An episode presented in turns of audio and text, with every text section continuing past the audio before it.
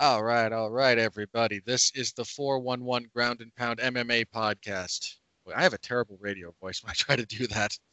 Your weekly look into the wide, wacky, wonderful world of mixed martial arts. I'm Robert Winfrey. I am your host. Thank you all very, very much for being here.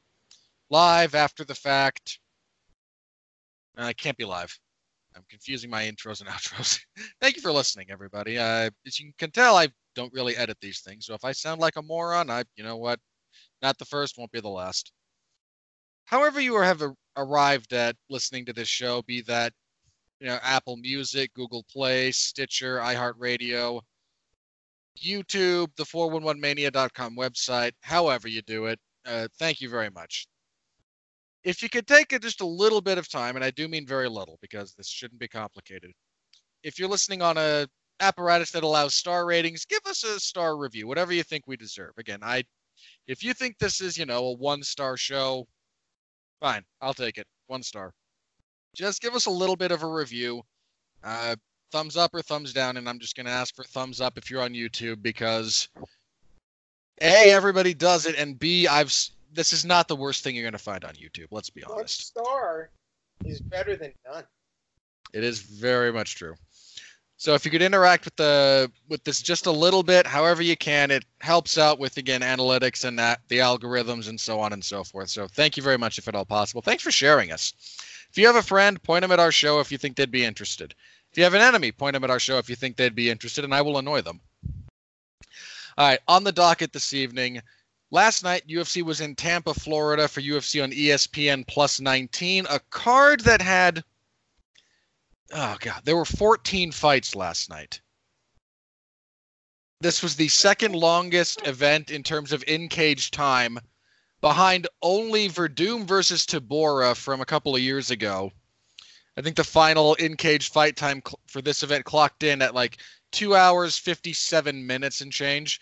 The Werdum Tybura one is over three hours. And I remember that event because the broadcast time on FS1 for that monstrosity from start to finish was over seven hours. There was only one fight that ended in a stoppage uh, on the main card, but the whole card was on ESPN Plus.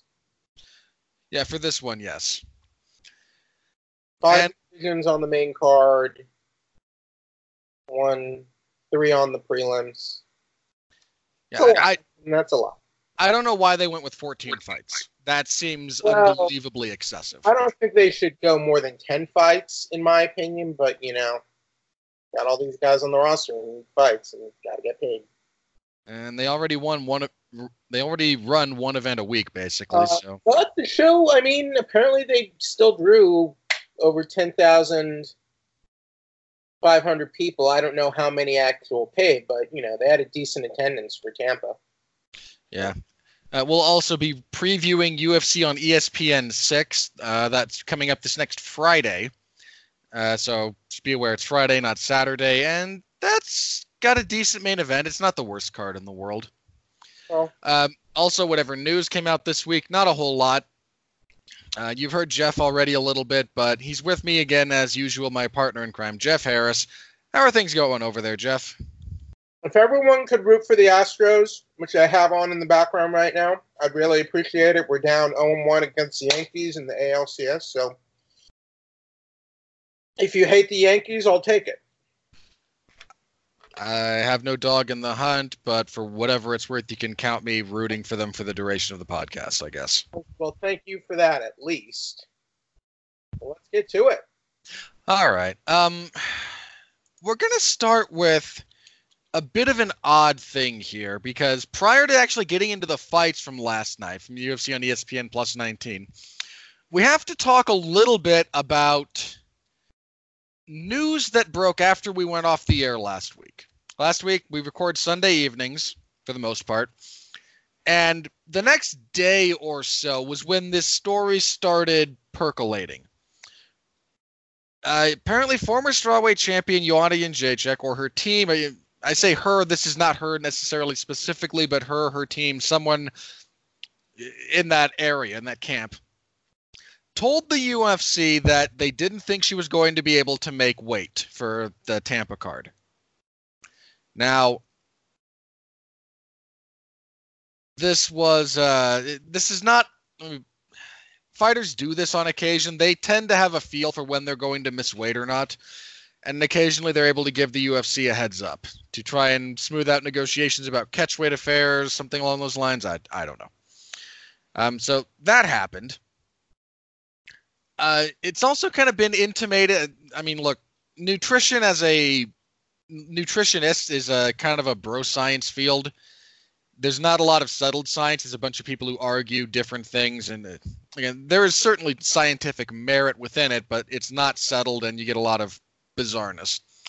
But uh, apparently, she fired her nutritionist ahead of this, uh, you know, partway through this weight cut, and spent time at the Performance Institute trying to undo the damage which might have been part of the reason she said we're not sure we're going to make weight. And this, again, this it's not uncommon for fighters to miss weight. Michelle Waterson responded to this by saying that she would not accept a catch weight fight, which is within her right. Absolutely, and again, kind of, I kind of say good for her, you know. UFC president Dana White said it was head games, but I mean it's Dana White. I think Dana White is full of crap in this instance. Well, now, here's what he said. Yesterday, my partner ESPN put up their ticker tape. Joanna Jędrzejczyk didn't make weight. The weigh-ins are today, Friday. It's been crazy. What has been happening, there has been some head games going on between two veterans who are fighting in the main event a fight that is very important in both their careers and to see who gets the next title shot. That's literally what is going on and all of these MMA suckers fall for it because they're hearing things behind the scenes or whatever is going on. None of it is true. Here's what else he said. Um, he denied that he was going to pay fines um, for Joanna. I don't know what that's about. Did someone say he was the UFC was going to pay Joanna's fines if she didn't make weight? I I have not heard that one. That he said then i saw a story that said we were going to pay her fines She didn't make weight. This is what he told tmz that will never happen. I'm never paying fines for people who didn't make weight. That's a lie. That's never going to happen ever. Well i imagine it has happened and will happen in the future but it was probably untrue in this situation Dana White did once say he was never going to put Amanda Nunes in a UFC main event again. Didn't he say that once? He said a lot of things. And also say he was never going to book Jon Jones in a in a pay per view main event again, just because of all of his indiscretions. Yep. Also things that Dana White has said. You know, I'm just saying. I, I'm just saying. Never is a long time, so maybe like don't box yourself in by saying never. Yeah. Want, Again, I would be sure. A, a soundbite headline. You never know. Yeah. Uh, again, there were some some of this was mis again some of this was I hate to say mischaracterized, but the people reporting that Joanna missed weight were completely inaccurate. Those reports were kind of really breaking on Thursday. The weigh-ins aren't until Friday. She hadn't missed weight. She she I think what the concern was was that she was worried she wouldn't make weight. Yeah, again, that that that particular issue she had brought to light to the UFC about a week before. Uh, a couple of fighters have confirmed that they were approached by the UFC about filling in. I know Angela Hill mentioned that she had. And that's that's good planning, but I think there is I think there is a sense that this story did get blown out of proportion to some degree. They're certainly trying to spin it that way. I, I think it did. I mean, again, if you go to the UFC and say a week out and say I'm not going to make weight, and the, I mean, again, she, look, Joanna officially made weight. She weighed 115 and a half. She made it weight. Was maybe she was worried, and it just in her weight cut, her, you know, she saw something in her weight cut that she was a little worried, and she was being. Sometimes we're overly cautious, and things turn out all right anyway. It. I also would not put it past the situation for it to have been she just kind of wanted a greater competitive advantage. Hey, can we do well, a catch well, weight? Can we do a catch weight instead of the official weight? I I'm concerned because weight cutting is dangerous, and we know it is at this point. And I don't want to see like what happened with Darren Till, where he cut where he got so sick while cutting weight, he he went temporary temporarily blind, and that's from the video he and his own camp released online. Okay, that's fact. And then that that infamous video of Cyborg just looking on near. Remember that video where Mhm. he looked near death during a weight cut to I think 140 pounds or was it 145? That would have been 140. Yeah, when she was doing a catch weight of 140, that looked horrible. And we, Joanna has never missed weight before, but she has it, talked about her struggles making weight in the past. And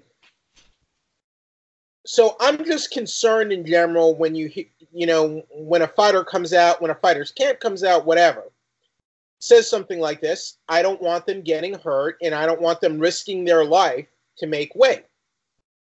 Now, ultimately, I don't know what really went on here. None of us do. But she came out, she made weight. She didn't have trouble making weight for this fight. She she came in on the mar- she came in at 115.5. So I don't know what happened. Um, I hope she didn't. My hope is that she didn't go through any extreme measures to make weight. That's my hope, and I and I really hope anything like that didn't happen. But you never know. If I were to hazard a guess, let me be clear, this is me speculating.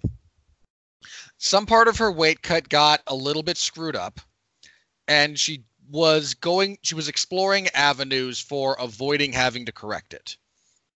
So, hey, if we can do, so again, this is, you know, hey, can we do a catch weight instead of the agreed upon weight bout? And if Michelle Waterson agrees, then fair play. We both weigh, you know, 120 instead of 115 and the fight goes ahead as scheduled. And that's not unprecedented. That's happened many times in the past. Oh, yeah, that that does happen. It's and I in all honesty, I think more fighters exploring the option of, you know, kind of catch weights under those circumstances is something that should happen more in the sport. Right. If if you're a week out and your weight cut is gone or you know, 2 weeks out and you, you know things are not going well, at least ask. Like at that point, don't just say, "Hey, I'm not going to make weight." It's last minute. Waterson agreed to 115 pounds. This is their job. She's naturally the smaller fighter. Joanna is naturally bigger. And you can argue that Waterson is naturally a 105. Uh, she is. Yeah. So it wasn't unreasonable for her to be adamant about accepting the fight at 115 and not, or bust. So I don't disagree with her there. Uh, Um, I have I have no problem with her saying no. I will not accept a catchweight fight in this scenario. I, mean, it didn't, it didn't look once push came to shove, it didn't look like Joanna was having problems. So she could have just been paranoid about the weight cut. For all. yeah, again, or just kind Yeah. of gotten into the last week or so and went, "Boy, this really sucks. If I can avoid it, I'd like to." But look, but look, you know, we've seen fighters have bad weight weight cuts and look like garbage, and this was really not one of those times, Robert. I don't Her- think. Her performance didn't suffer the same way we've seen other people who have just catas- catastrophic weight cuts suffer. Miesha Tate. Uh, Miesha frequently, um, Kevin Lee would frequently have those kinds of issues. Um, yeah, there's But a lot of guys. I, I, There's a I- lot of examples. at the same time, I don't think there's anything with scrutinizing this situation a lot more, looking looking into both this situation more and also keeping an eye on Joanna in the future and see if this comes up again. There's nothing really happened here and nothing sketchy really happened that we know of, but I just think we should keep a close eye on it because again, weight cutting is dangerous and I don't I think this is something we should be scrutinizing right now. Yeah, especially if she does, and uh, we'll get into the fight specifically because uh, she does win the. She did win the fight, Yeah. and is in, in all likelihood the next contender to the strawweight title that she used to hold. And if she has to hit 115 straight up instead of getting that extra pound allowance, it does bear watching. I thought it was a good fight, not an outstanding fight. Um, Waterson did good. She had her moments.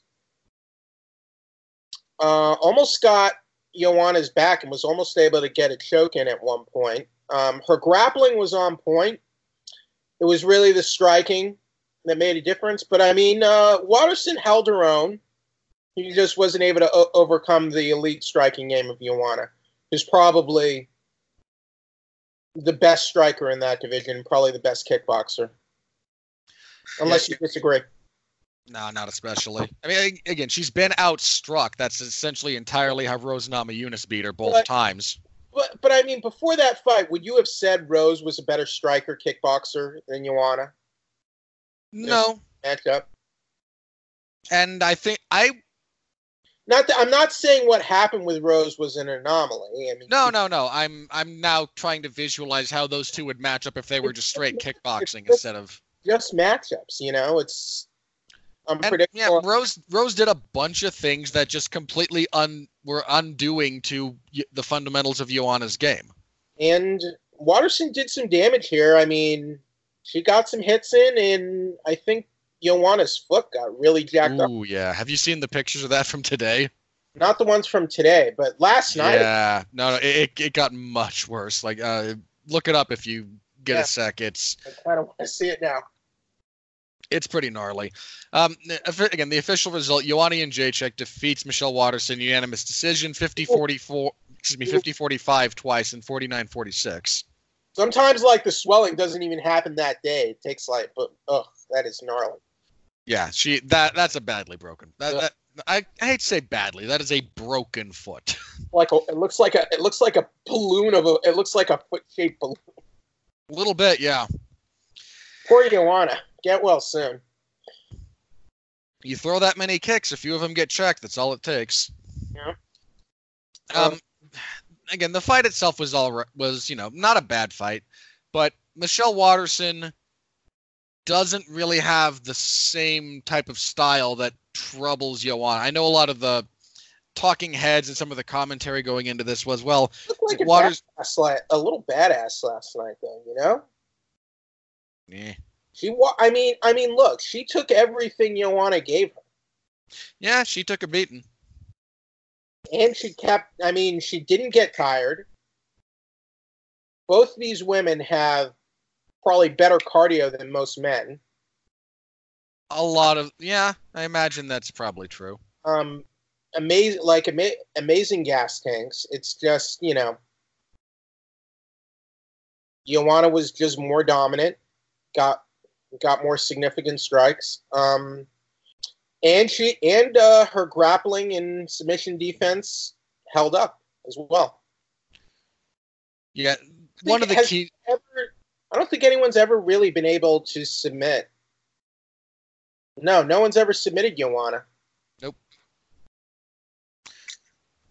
Uh, one of the keys to beating Joanna is there's a couple of things. One is don't be the aggressive party. Joanna really wants you to come at her. That's what a lot of her game is predicated on. I, I mean, again, commentary was making her off to be no. She's the. How is Michelle going to deal with the forward pressure of Joanna? Joanna's not a terribly forward first fighter. She's much. She excels much more countering your aggression. I remember in some of her title defenses, she would even drop the first round, maybe even the first two rounds, two rounds, as I recall. I She was I only recall that arguably happening in the Gadelha fight. I think it happened in the Letourneau fight too. I would say she lost the first round of that fight. The first round was it was the o- I think the first was the only one you could arguably give Letourneau. That's true. But uh, anyway, you again you kind of have to make her come to you because she's not as comfortable in that role, and you can't really bite on her shadow boxing. Karolina won a round in that fight? Yeah, she caught her with a that was the third or fourth. She caught her with that counter punch that dropped her. Well, I mean, I, I just feel like both in Letourneau and Gadelha,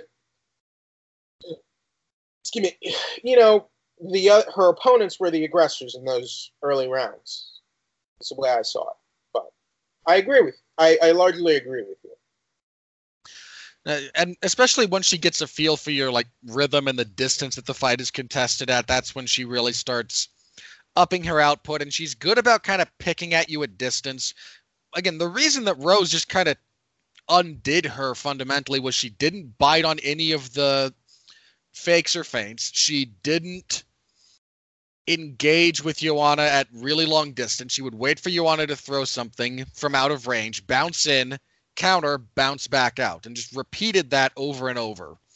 And Joanna had no real answer. And uh, the Shevchenko fight, something very similar. It is hilarious to me rewatching parts of that fight. Joanna's corner tells her, like between every round, you know, the fake, you know, the fakes and feints are working. She's not, you know, her head's going to be straight up in the air when you go which is profoundly inaccurate because there's no reason to react to anything that's not going to hit you.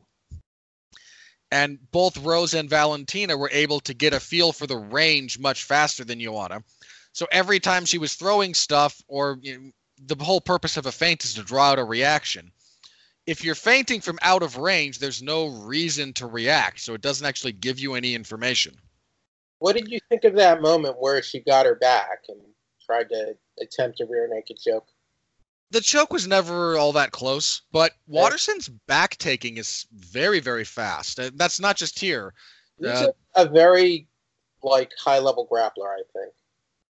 Uh, again, she got she's got almost all of her opponents' backs. I think in most of her recent fights. I know because she choked out Paige VanZant from there. She got Karolina's back a couple of times. She got Herrig's back she's again she's good in at, at, forcing that scramble and then finding her way to your back very quickly and getting hooks in and actually kind of securing the position. Now, it may seem unlikely, but Meltzer talked about it on Observer Radio. Do you do you think the UFC ever talk? Uh, not that they're going to do this. Do you think it's possible the UFC will ever will, will ever start a straw? Not straw. Atom weight 105 for the women?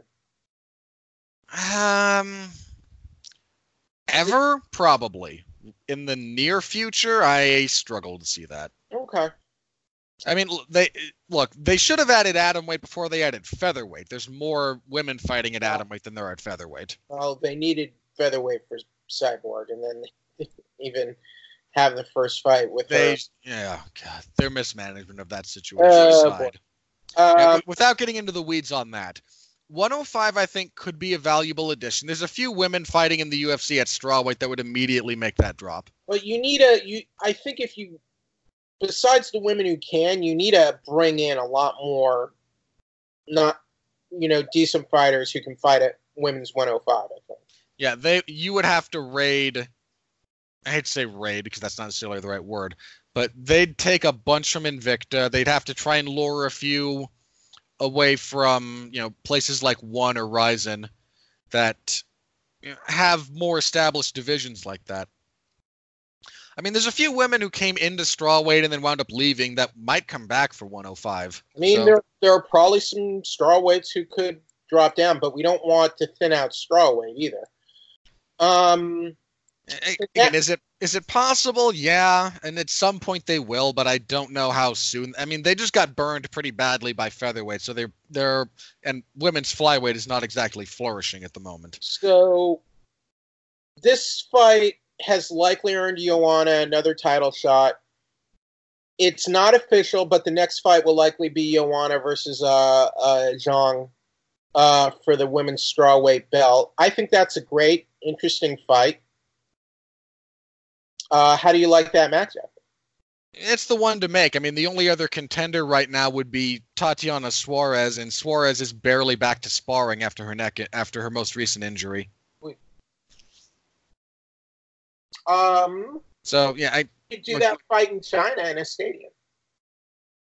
Eh. I mean, they could, but I'm not sure they would.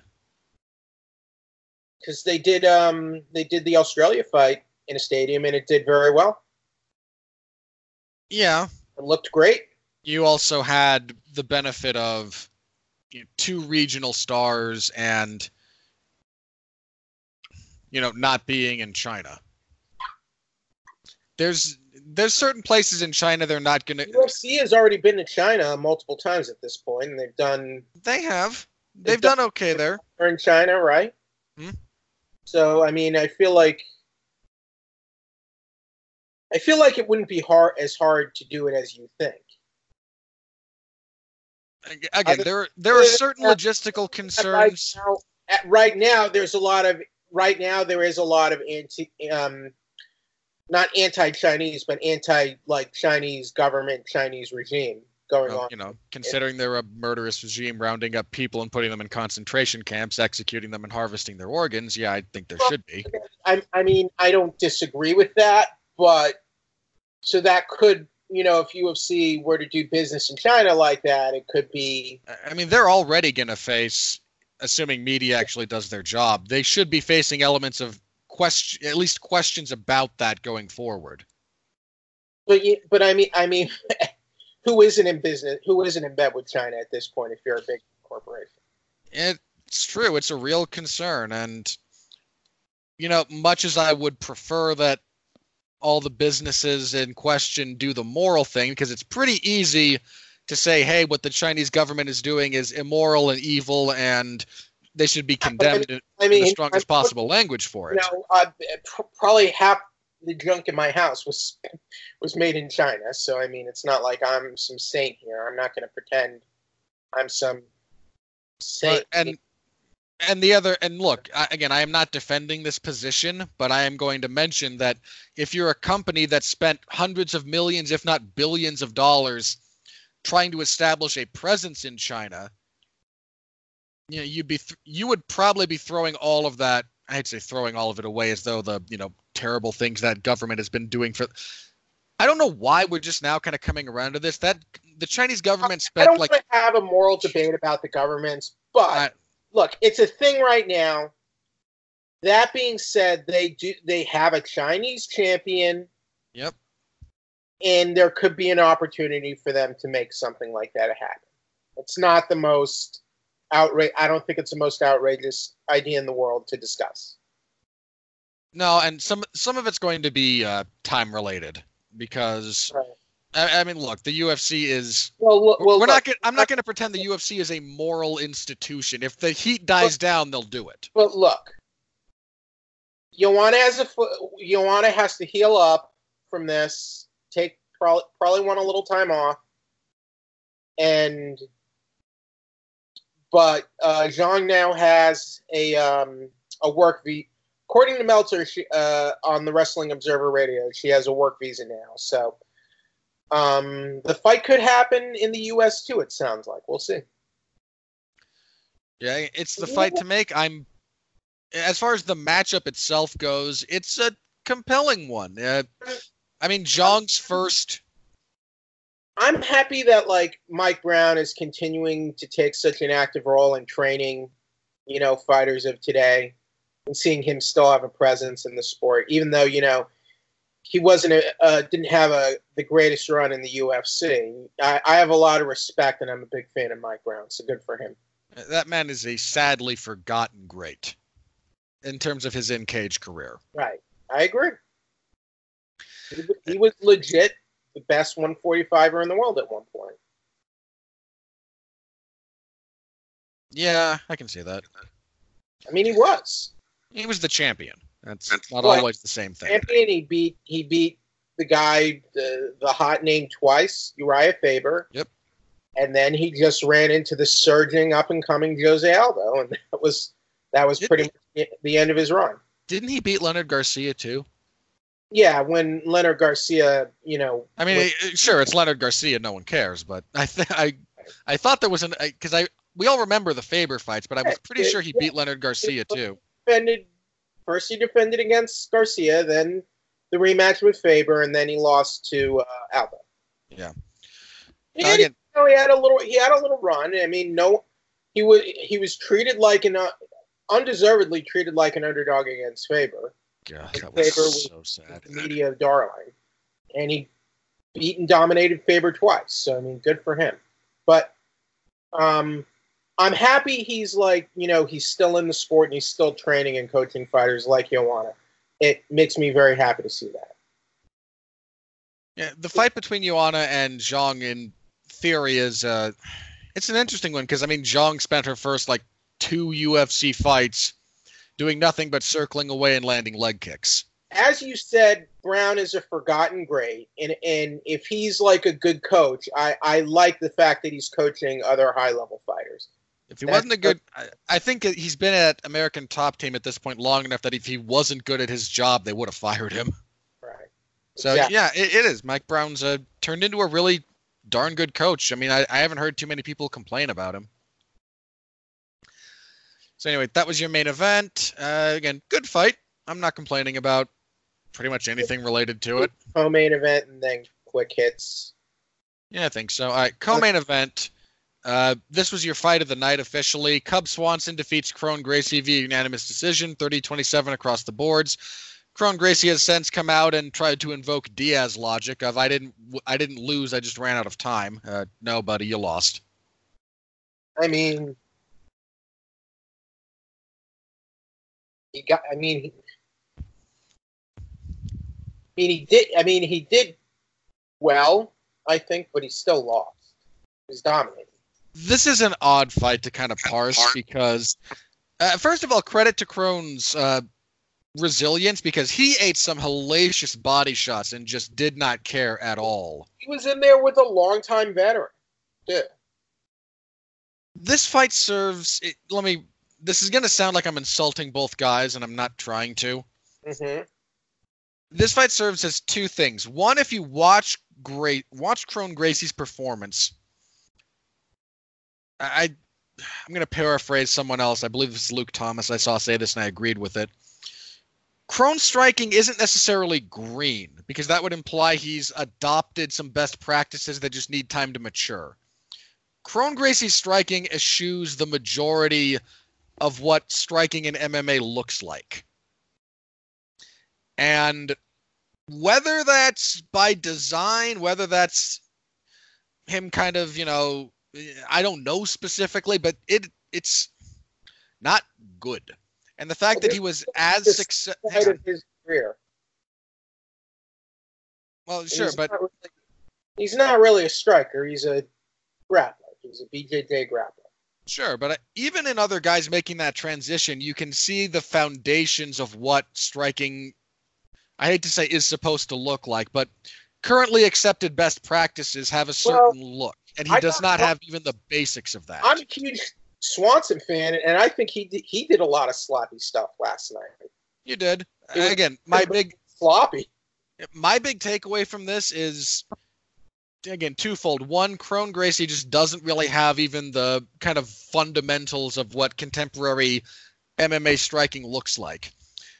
And two, the fact that he was as successful as he was against Cub Swanson should let us all should just remind us all about how close to the end Cub Swanson is. Well, 35 years old, coming off four back-to-back losses here. So And, look, I, I'm not knocking Cub, man. Again, you again over you know, over 30. He's had what 40 fights. he he probably has a lot less fights than what he's obviously he has less fights than what he's put in. Yeah, he's again he's very near kind of the end. At least at a at a minimum, he's near the end of a UFC. Because he did he did all the all things being equal equal, he did quite a bit of damage to Cub here, and he he was able to hit him quite a bit. Yep. There's a lot of, especially Cubs, like exiting the pocket that left him wide open to anyone with a decent hook or a head kick that would have cleaned his clock.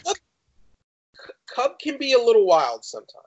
That's not new, but he was very wild, and I think left a lot of openings last night. Yeah, I'm. I really saw that from him when he was having like that six, I think that six and zero run. You Like, still I- saw moments of that same kind of stuff from him then too. Yeah, but I think he would be. I think I thought he was more dynamic, and he used. I think he used a lot better angles. I think it's de- it's starting to clearly degrade a little bit now, though. Yeah, fighting the way he does uh, becomes more becomes a greater liability the longer you do it. Right. And he's just at the point when I mean again, he was on a four fight losing streak and okay, some of that was high level opposition. Okay. Right. He was doing you know, he did a lot of great work against Brian Ortega before nearly nearly getting submitted in the first and then actually submitted But- in the second. But the fight with Ortega is still almost two years old at this point. Yeah. I mean, then Two years older now. He's 35 now, and all that takes its toll. Age takes a toll. He's probably not in his fighting prime anymore either. I mean, he's had 37 professional Exactly. martial arts fights. He's 35. A lot of those have been, you know, kind of Mhm. knockdown, drag out affair. I mean, his fight with Doo Ho Choi for crying out loud. Yeah. That was a war. Uh, both the Edgar fights, he took a beating. Eh, like, He went five a- with Artem Lobov. uh, that fight sucked. That's my point. You know, he's going five rounds with a guy like Lobov. You know, Yeah.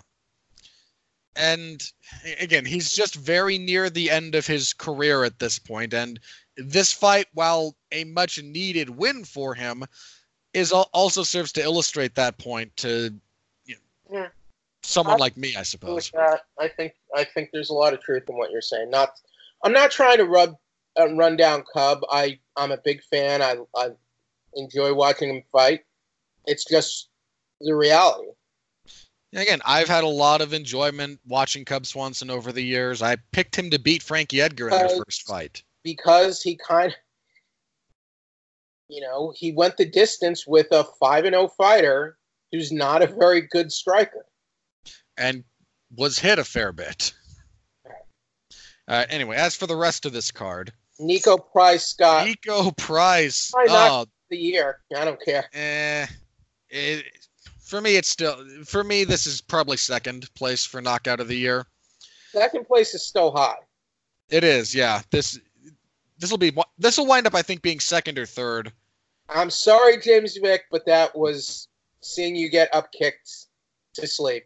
Yeah, James, uh, excuse me, Nico Price knocks out James Vick with an up kick a minute 44 seconds into the first round. Um, this one sounded bad. Like if you just heard this, this sounds like a coconut dropping onto a floor. Like this was oof. Um, on the plus side for James Vick, you gotta protect yourself at all times, you know? yeah. Uh, on the plus side for James Vick, a few people posted um, some health updates for him this morning. His CT scan was clear. He has no broken or even uh, or displaced teeth. He credits his gum shield for that. His jaw's not broken. Uh, one of his the knee that he kind of fell on might have a serious injury, but they're gonna have to wait on a MRI. The X-ray was inconclusive. I mean, I'm, you know, as a fellow Texan, I'm glad he's okay. Uh, Damn that visual. yeah, this was a bad one, guys. He was out on his knees. Uh, ooh, yeah, this was this was a bad knockout. I think his chin is just shot. Doesn't matter what weight class he fights at. Now let me. Is it correct? So the last UFC upkick knockout was in 2006. Is that accurate? Yes, that was the only other upkick finish in the UFC when uh, John Fitch basically TKO'd uh, Thiago Alves with it boy, way Now- back in the day. Now, in terms of high level MMA, there was the Gegard Mousasi versus Jacare. Most famously, yes. Was that in Sengoku in Japan? It was Sengoku or Dream, one of those two. Yeah, it was one of those two. It wasn't you know? It was post a post post Pride uh, Japanese promotion, um, that I think is now defunct. There was that. Uh, let me look that up. I'm kind of. I, I feel like Yeah, Musa- that was yeah, that was the that was Dream Six. That was in two thousand eight. So I feel like there have been. I, I feel like Mousasi almost got King Mo once, but King Mo still won the fight. He, he caught him a few times. He never finished him with it. Um, I mean, I mean, it, up kicks are effect. They're an effective technique, but you almost never see someone get uh, just slept with a with a straight up kick. So yeah, I think the only other one, and this is not a UFC fight necessarily, but uh, Tony Ferguson knocked out that little uh, Randy Couture lookalike um, on his season of Tough with an up kick. okay. So that's But yeah, kind you of don't see, you- but Ultimate Fighter. So yeah, you don't really see them at the elite level. Right. Um, it, it is a rarity. Watch lower level stuff; they happen more frequently. you don't always see guys throwing the up kicks um because you do have to be careful because if a guy's diving for the guard and if he's on his knees that can be a that can that can be a foul and uh, usually fighters are good at defending up kicks you know or watching out for them Yeah, there's plenty of ways to mitigate that danger. And I, mean, Kron was throwing a f- had a really nice setup for them actually when he was fighting Swanson. Mm. He would get close, he would try to pull guard, and then when that if that failed, he'd reach down and there's a sweep you do by I think it's called the Kuro Kuro sweep. Forgive me if I'm incorrect about this. Where you just kind of grab around the backs of their ankles and you push with your feet on them and you will tip them backwards.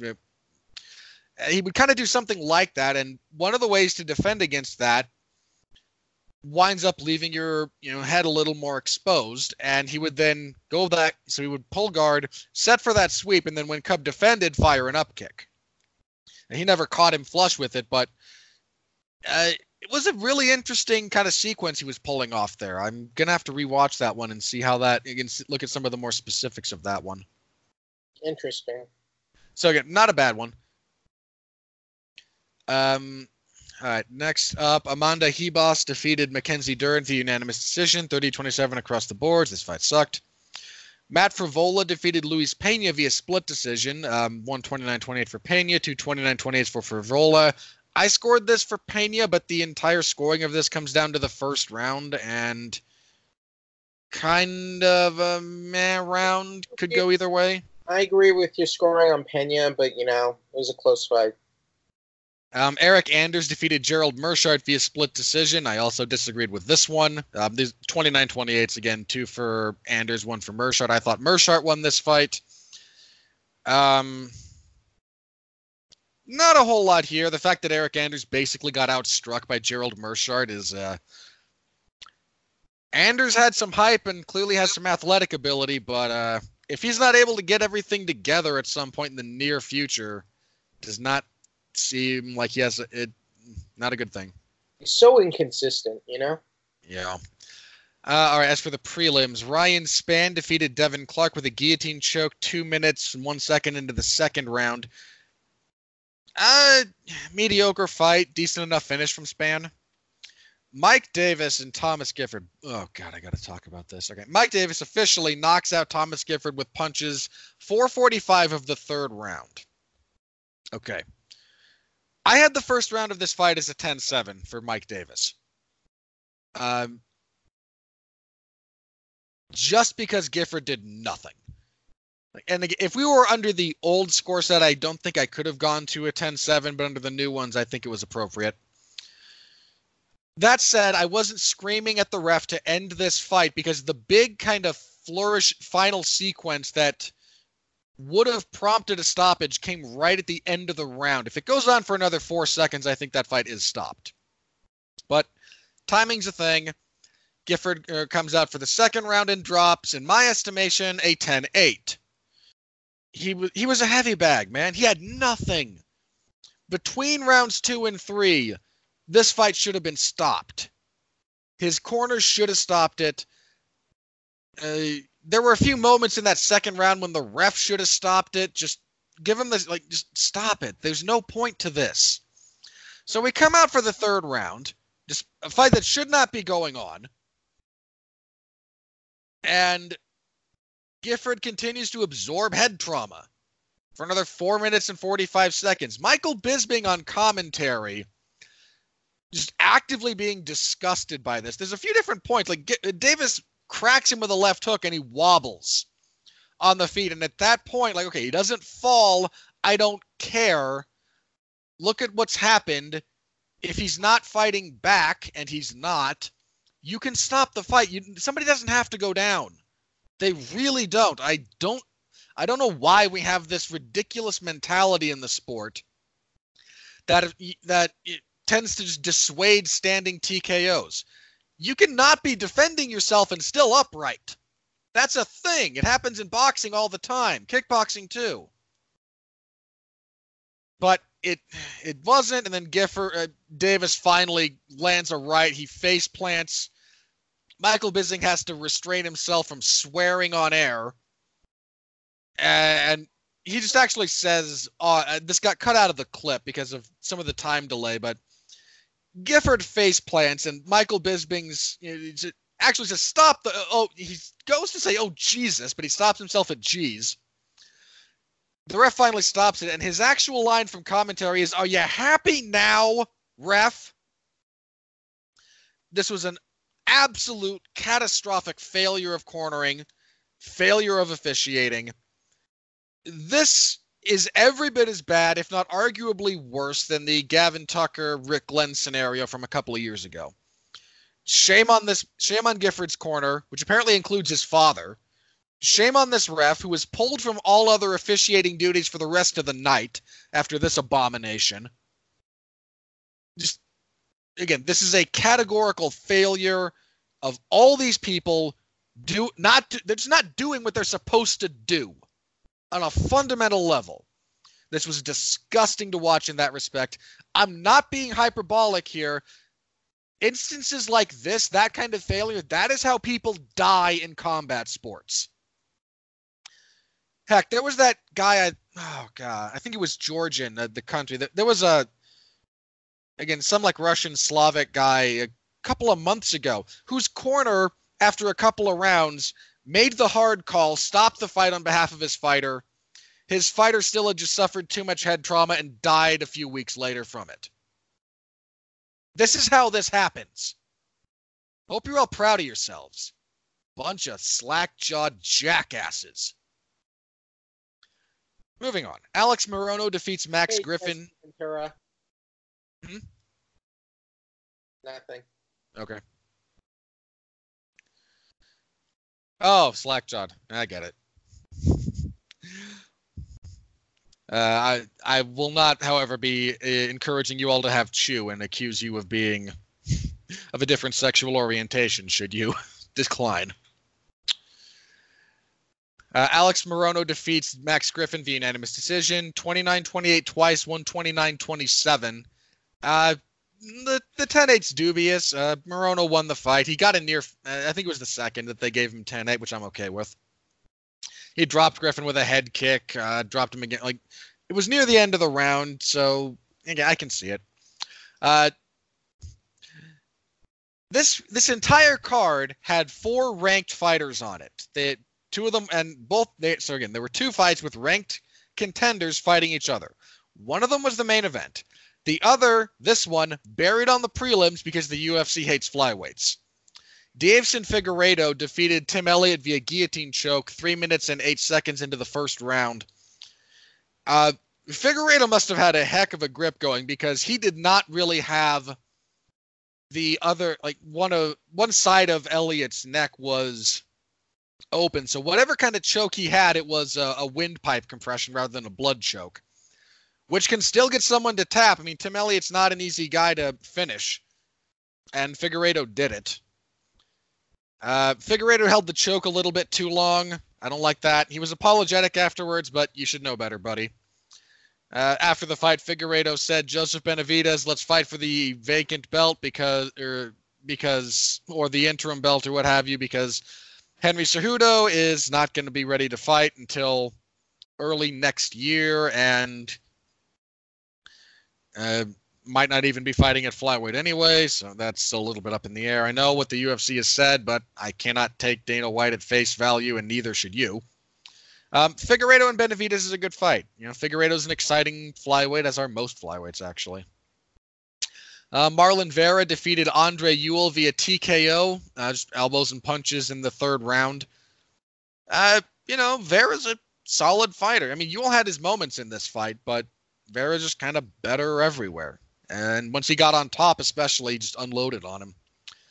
Uh, Miguel Baeza defeated Hector Aldana via TKO leg kicks and elbows, 2 minutes 32 into the second round. Uh, that calf kick, guys, it's a killer. Uh, Baeza kept landing it on Aldana.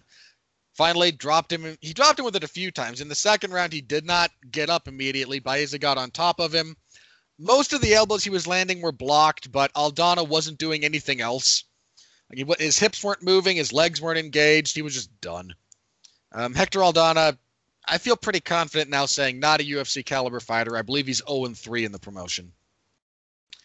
Marvin Vittori defeated Andrew Sanchez via unanimous decision, 30 27 across the boards. Uh, wound up being much more of a showcase for Vittori than I thought it was going to be. I picked him to win because I've never been sold on Andrew Sanchez, but he really was just clearly the better fighter of these two. So good for Vittori. And kicking everything off, JJ Aldrich defeated Lauren Mueller via unanimous decision, 30 27 and then to 29 28. Uh, not a bad fight, all things considered. Both of those women do a lot of headhunting and would benefit from body work. Especially since, you know, you if you don't have a tremendous amount of knockout power, incorporate body work. It, it's less it's it's easier to accumulate body damage with lesser force than it is to knock someone out with one punch if you don't just have that power. Uh, all right, Jeff, what do you got to say here for the rest of these fights? Because there were some good, again, there were some pretty good ones in there. You covered it.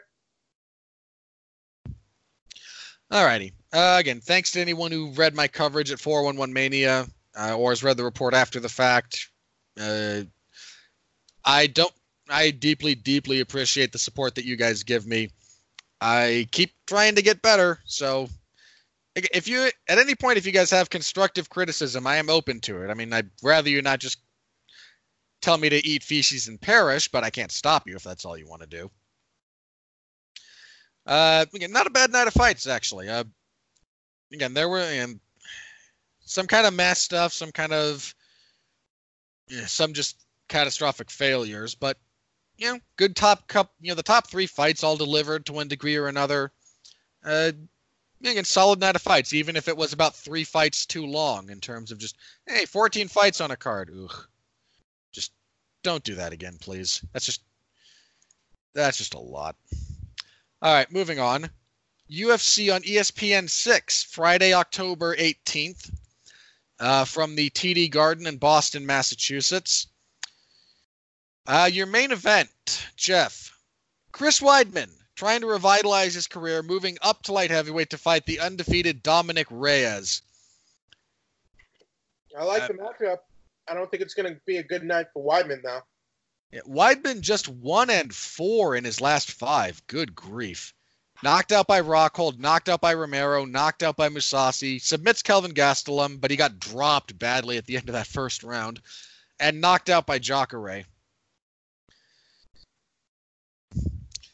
So again, what do you see being kind of the the big thing here as far as why you're going with Reyes? Is it just Weidman being washed? Well, I don't think Weidman's looked really good in a while. He's moving up to a new weight class.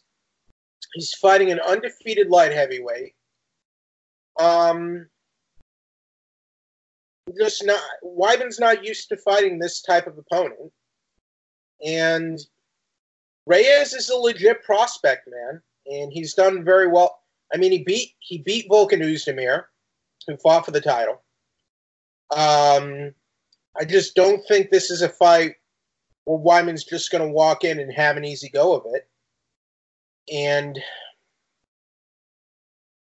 I just kind of feel like we've seen the ceiling for Weidman, and I don't know. I don't really feel like he's shown enough to prove he's going to you know, moving up a weight class is going to fix his chin or just the problems he's he's had in the past. I don't think he's going to regain anything by moving up in weight.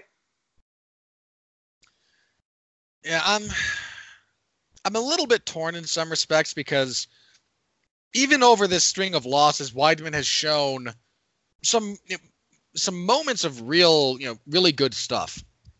Uh, the whole first round against Jacare, he did a great job of keeping his jab going, of moving laterally, of frustrating and tagging Jacare, and then it just couldn't quite maintain it. Jacare made a few adjustments to be able to get in closer, and I mean, we got the firefight that we got.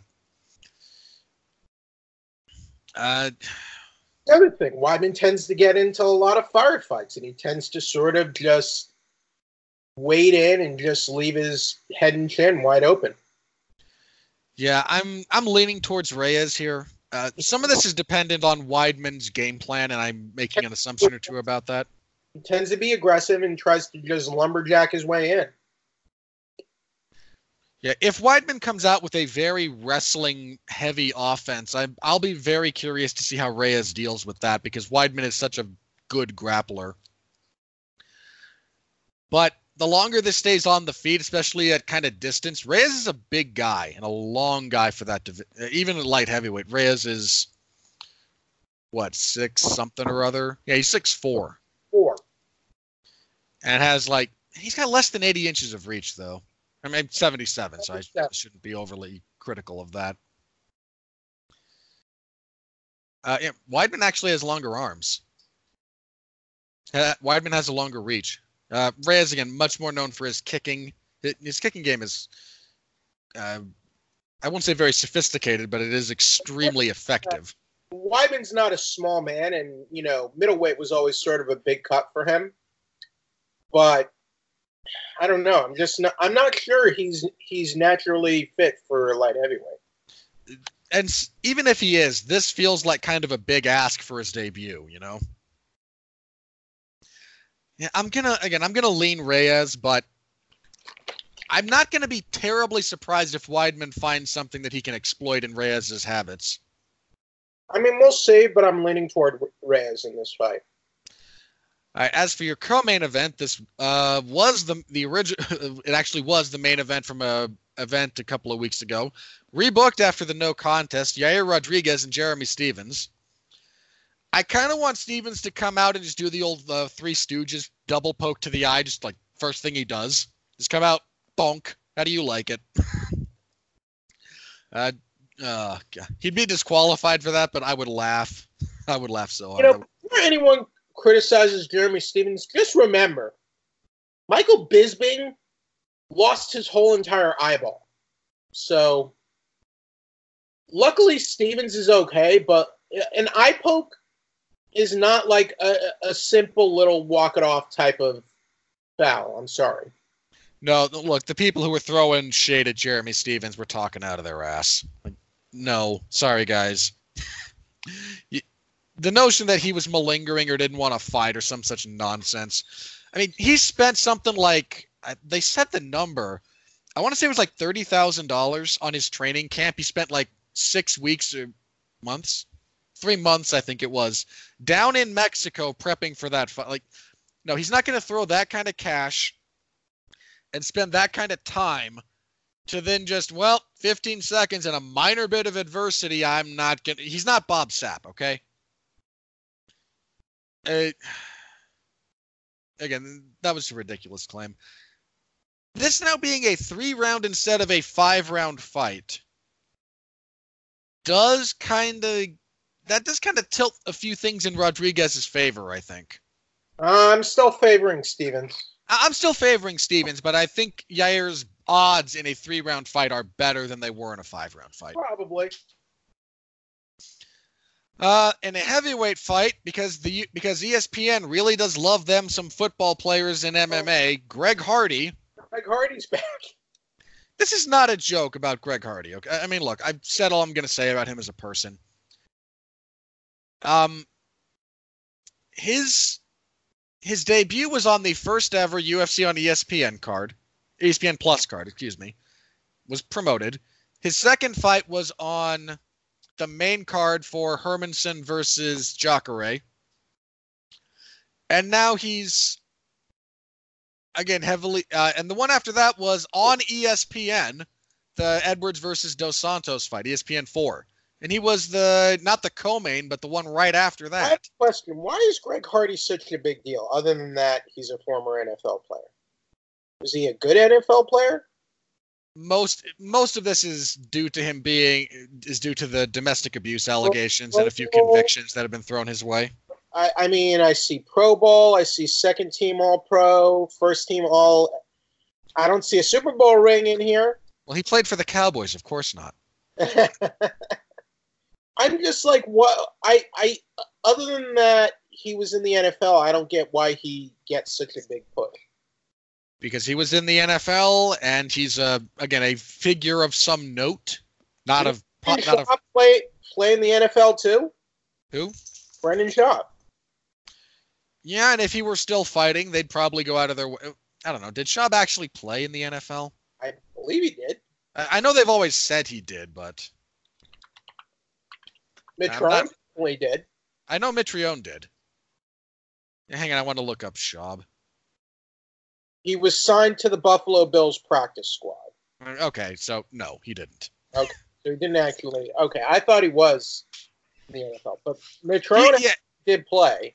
yeah. Mitrione actually had a. I think he had a little bit of playing Well, time. Yeah, like- Mitrione wasn't, you know, pushed that hard as a former NFL guy. Really. he also was not. And again, look, Greg Hardy. You know, I'm not saying best NFL pl- best footballer ever. Not even close. But he actually had again some a bit of notoriety as a good player. Mitrione was a guy who washed out after half a season. You know, Shaw played in a Shaw played on the practice team for the Bills during preseason. Didn't even make it the regular season. He played in the Arena Football Well, League for a even bit. even knowing he played for the Cowboys, I, I still don't see why he's deserving like of being on the main card yet. He's not, but they're going to do it anyway. I don't. I'm not saying don't give him uh don't give him a don't let him fight. That's not. I'm just saying he's getting more attention than he's worth right now. Whatever. That's fair. He's fighting uh, Ben Sosoli, who I imagine is just a heavy bag. Let's see. According to Sherdog, he is seven and two.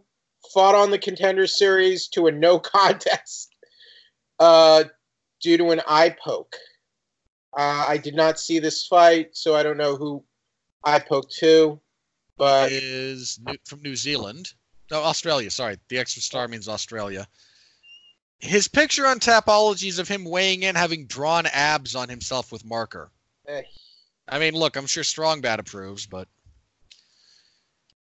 I mean, so he fa- uh, he was on the, the he was Hardy, Hardy won his last fight, so there's that. His last two.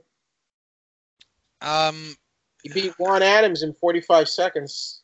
Do you know who Juan Adams is? I do. Juan, the Kraken Adams.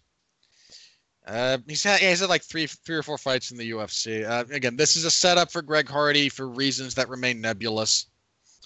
Look, put Greg Hardy in there with anyone who knows anything about what they're doing, and they're going to kill him. I'm picking Ben Sosoli. I can't, in good conscience, do that at this point. I, if you're asking where my emotions lie, sure, I will not root for Greg What Hardy. about a DQ a DQ finish? He already has a DQ finish. Well, what what about another one? He almost had one of those in one of his other fights. It was hilarious. All right.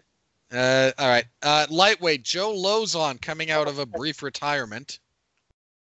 I mean, I love Joe Lauzon. I don't know, but we'll see. Um, he's fighting uh, Jonathan Pearce. When was Joe's last? He He got obliterated by Chris Gruetzemacher. that was in April of last year. I don't know if this is a good idea. I hope he's not in bad financial straits. But we'll see. Uh, Jonathan Pearce is on a five-fight winning streak, including a win on the Contender Series earlier this year. That's kind of what's precipitating this. Uh, I can't pick Joe Lauzon at this point. I just can't. Um, you know, Lauzon has some his name on some records and was a was a reliably engaging fighter, but It happens to every fighter at some point. yeah, Joe Lauzon, in his time, was a remarkably entertaining fighter. He's been in a couple of fights that I still loved. I mean, that first fight with him and Jim Miller is a, a personal favorite. Mainstay UFC fighter, but I mean, it's just uh, He might still have the most finishes in UFC lightweight history. this isn't a, you know, this isn't a. What do I want to say here? This is a tough sport. This sport will always get you in the end. You know what I mean? This is a brutal, unforgiving sport, and I think Lauzon's time has passed. You're fighting Um, against the clock more than anything, but we'll see. uh, women's flyweight, we have Maycee Barber fighting Jillian Robertson. Um, this is a step up for Barber, but Okay. I think she's gonna win. Um, Robertson has some good grappling, uh, but her striking's very, very limited. Her wrestling is again not great. So I've I've got Barber here. The UFC really does seem to want to strap a rocket to her. So Damn it! The Yankees just scored a home run. They're up two and one now. Damn it! Ugh, it's the pinstripes. I'm not happy right now. Uh, All right, at middleweight, Deron Winn, uh, in his second fight in the UFC, will fight Darren Stewart. Um, I'm really struggling to find a reason to pick Darren Stewart. Uh, his UFC run, his UFC record is like three and four, one no contest. Yeah. Um, Won his last fight though. he beat Bevon Lewis. That is true.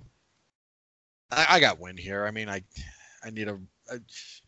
Darren Stewart is not all that great, and Deron Winn, maybe still a little bit on the inexperienced side, but uh, has a style that has also troubled Stewart consistently. Um, let's see something real fast. Uh, yeah, all right. As for the rest of the, as, that's the main card. As for the prelims, Charles Rosa will fight Manny Bermudez. That's not a terrible fight, actually. Bermudez is pretty, Bermudez is decent, and Rosa has had a couple of good fights. Probably go with Rosa there. Um, a women's flyweight again, Molly McCann will fight Di- uh, Diana Belbita. Uh, no, I am not pronouncing that correctly. Is she Romanian? Yes, sir. Uh, so that has a very different pronunciation that I am not going to try to attempt off the top of my head. Um, I'm just gonna go with Belbita, and I will be corrected when someone who knows how to pronounce it better than I do does.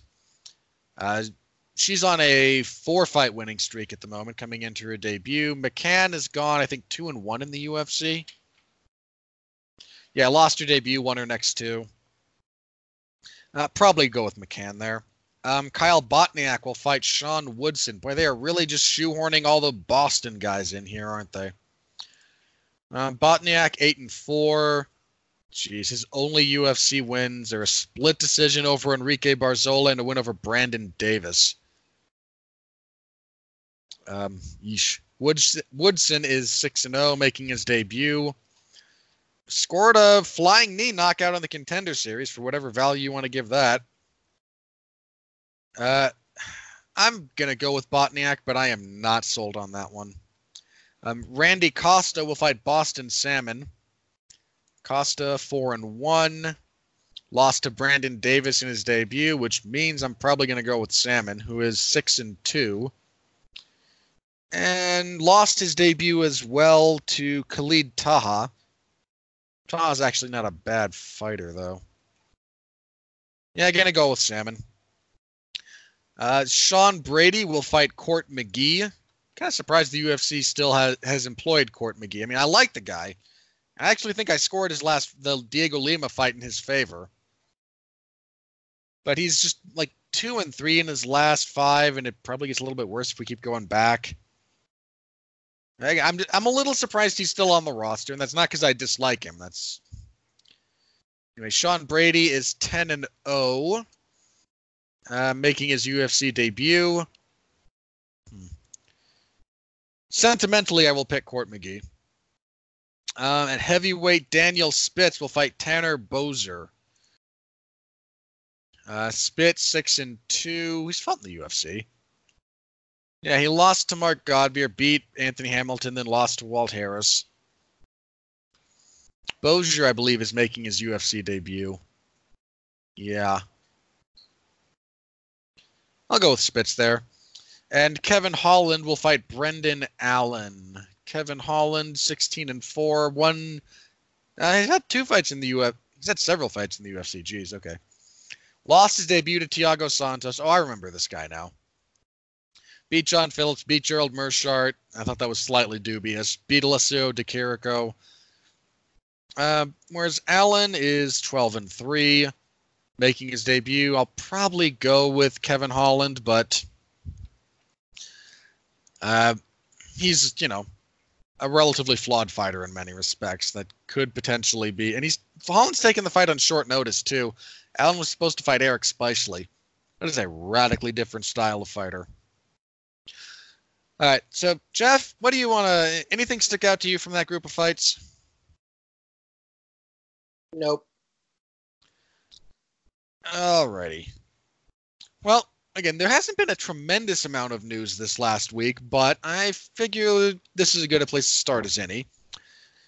We talked last week about UFC former UFC heavyweight champion Cain Velasquez moving on to the greener pastures of professional wrestling. This week it was made more official. Um, he apparently has signed a multi-year deal with World Wrestling Entertainment. We talked last week that he had informed the UFC was going to withdraw from the USADA testing pool. Now he's actually signed with a wrestling promotion and is booked officially to battle Brock Lesnar for the WWE Universal title at, as Larry Csonka calls it, Sweet Saudi Blood Money 3. Uh, three or four, whatever the next Saudi, whatever the next Crown Jewel event is. Um, also on that same card, boxer Tyson Fury will have a match with Braun Strowman for reasons. Mostly, most, Tyson Fury, man, good for him. Get um, that paper. There's no way he's making as much from the from WWE as he does boxing. they're not going to pay him that. Then again, if they're able to funnel some of that Saudi Arabian money into him, they, he might. I mean, you don't think he's getting a good payday off of this? Off of, oh, he is. I, I suppose I should rephrase. I, I suppose I should rephrase. Worked wrestling match. I mean, that's for him. That's got to be an easy payday. Plus, he'll get like treated, you know, like royalty over overseas. Well, he is the Gypsy King. Well, arguably it's an easier payday than a boxing fight. It is certainly an easier payday than the most lucrative boxing fights he could take. Um. So anyway, Cain to WWE officially. Uh, I won't say gone forever from MMA, but given his injury history, given his age, still has a bad knee. Yep. I imagine he's probably done with MMA at least for a few years. I think it's probably for the best. I mean, again, we're talking about a guy who was, in many respects, one of the absolutely one of the best ever. Just unfortunately, champion. never became champion. Has successful title defenses under his belt, but just between injuries and timing and yeah yeah, just never. Yeah, I heard this mentioned. I think it was Chuck Mindenhall. If you and I were both watching when he beat Brock Lesnar to yeah. become heavyweight champion, I thought he was never losing that belt. And not only that, but that was in Anaheim, if memory serves. And the reaction he got for winning that fight was insane. That place went nuts for him you if you watched that if you watched his run up to the title, you thought he was going to hold the belt forever. And you thought and not only hold it based on skill, but you thought this guy has the real opportunity to kind of bust open some doors for the sport in various parts of Latin America. Uh, for you know huge other, you know, other markets that have just and not just geographic markets but demographic markets that just have never really gravitated to the sport just yet. You thought this was the guy. You know this is this is a heavyweight who puts on exciting fights who appeals to a demographic and a geographical location we really want to get into and he looks unstoppable like that guy looked like a you know a once in a, a one in a million fighter, and to be fair, he probably still is. You want to know what's crazy? Cain was the betting uh, underdog against Lesnar. That was that was the like dumbest thing. Sure. I mean, I don't have anything against Brock, and I think if you rewatch that fight prior to Brock getting clipped with that left hook and then breakdancing across the cage, he wasn't doing badly. But that was just such a terrible matchup for him that uh, he should Cain should not have been the underdog in that fight. I agree. So again, we'll see Velasquez and Lesnar at Crown Jewel, and can I just say the fact that they have Rey Mysterio trying to be Cain's mouthpiece is hilarious to me because Rey's not exactly a great promo to begin with. Apparently, he's Dominik's godfather or something. In kayfabe, sure. I, just, I, I mean, I mean, Cain is 37. Dominik Mysterio is how old? Uh, early 20s, maybe a teenager. I have to double check. Probably mid teens, mid to late teens. I mean, if Brock's throwing him around like he is, he might at least be of legal age. Let me think. I don't know. He just doesn't seem. I mean, Dominik seems too old to be like the godson of Cain, but whatever. So he's like a friend of the family. I'd buy that. Um, So anyway, there's that. Uh, all right, the other. Cain, you know, I think this is probably for the best for him to kind of move on. Um, if he's going to be pro wrestling, I, I I don't think you need him on a full time like schedule. I I think just give him a similar Brock Lesnar schedule, and I think he'll be all right. Yeah, you probably want to give him something slightly more than Brock, but less than you know the regular guys, uh, because he's going to be doing a lot of learning on the job as well, and so you don't want to you know have him too much. Oh, you know, uh, you don't want to have him on the shelf too much if he's still learning. Develop his wrestling persona because he's not like, you know, he's a very intense fighter, and he, but can he can he translate that over into? WWE? Yeah, that's that's kind of a rough thing. That's that's the question. I wouldn't say it's a rough thing, but because there have been plenty of guys who have not been great talkers, whose just pure presence has gotten them over. So. Okay. Um, I will say, Paul Heyman did a tremendous job of putting Cain Velasquez over on the most recent SmackDown. Uh, because you know Paul Heyman is I just wish still one of the best. I just wish the title wasn't involved because It does kind of telegraph the finish, doesn't it? well it's more pro wrestling to me, but it's just sort of Lesnar's squashing Kofi in eight seconds I thought was garbage, but that's a whole that's a whole other issue. And I mean I'm not gonna be watching the event anyway.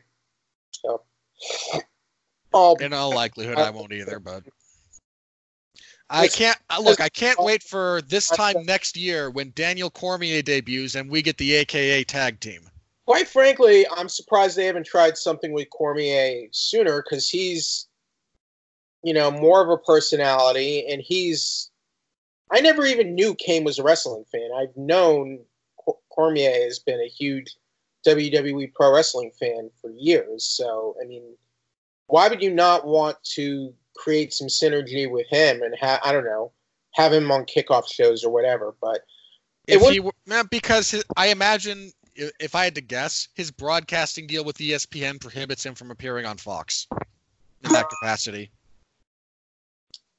Yeah, but I mean, th- even before when the UFC had a Fox deal, Well, then they didn't have. WWE.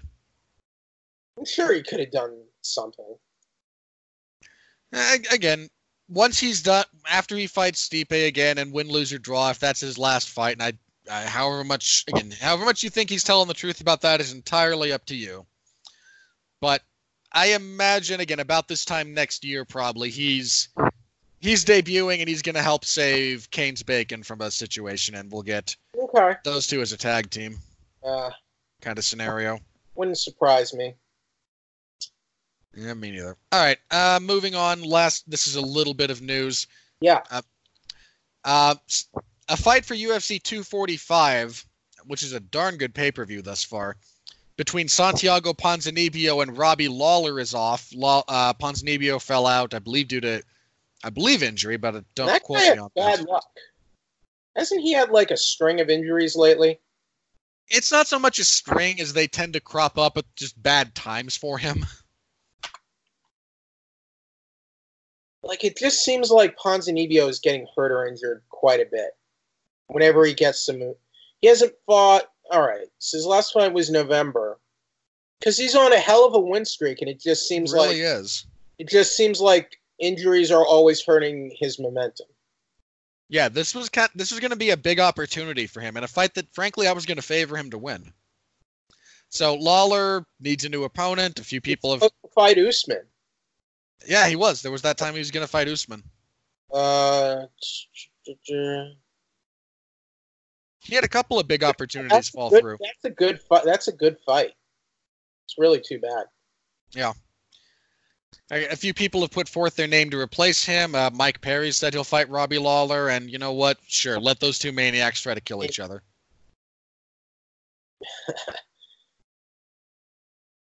I, If- I have Perry, I would have to lean toward Lawler.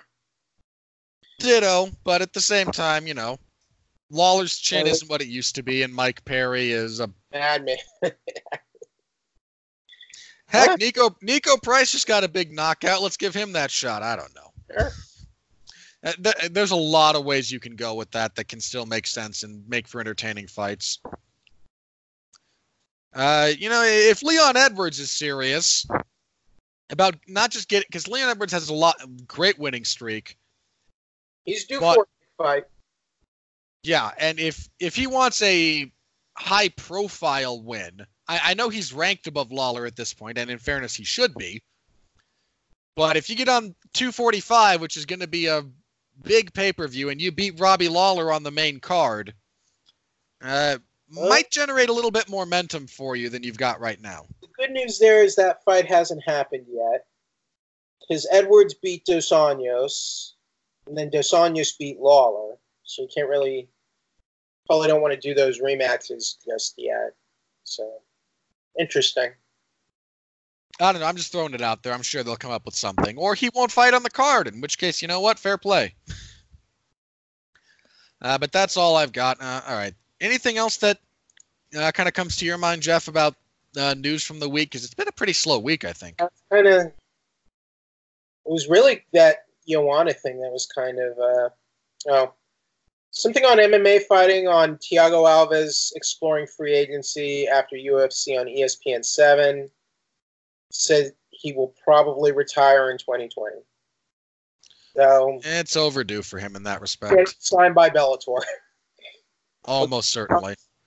He's only 36, so he could have a whole career in Bellator, really, if he wants. At welterweight, he gets killed by Dhiego Lima. By, excuse me, Douglas Lima. Uh, But sure. Also on MMA fighting, Cody Garbrandt wants to fight again by March. We'll see.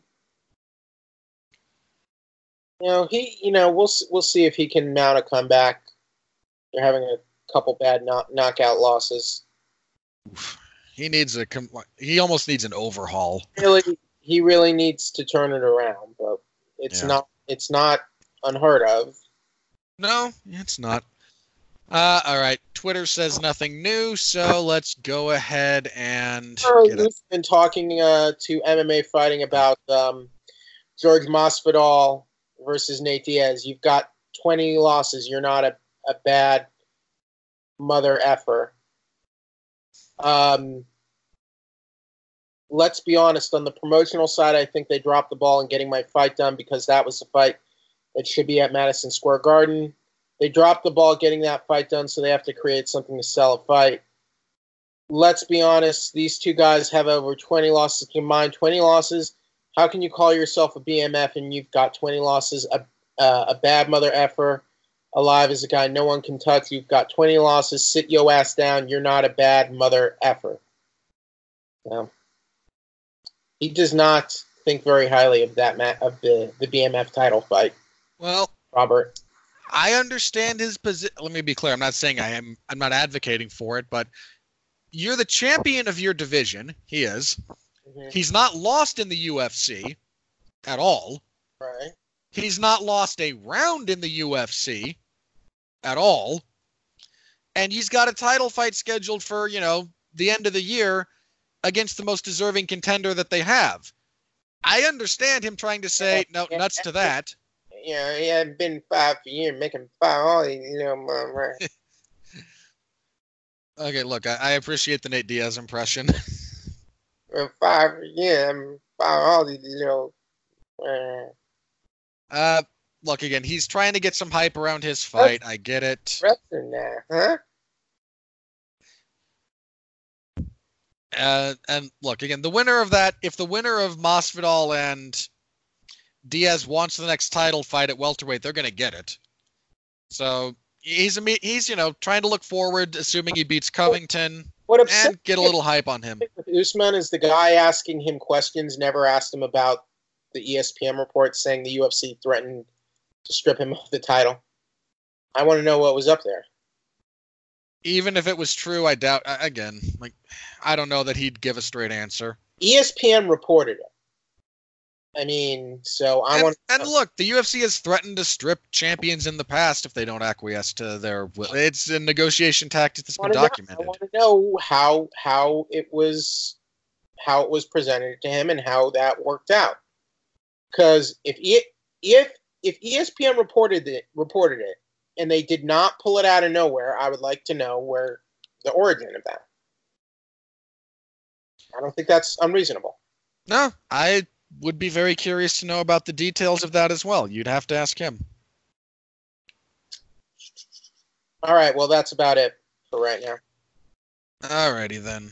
Um, yeah, that's all I've got too. So, what would you like to plug, Jeff? What do you got Uh, coming up? Anyone who's a fan of um, Korean filmmaker Bong Joon Ho, and if you like Snowpiercer, uh, his latest film Parasite, which won the Palm uh, d'Or of uh, the Cannes Film Festival, one of uh, I think the best films of the year is Parasite.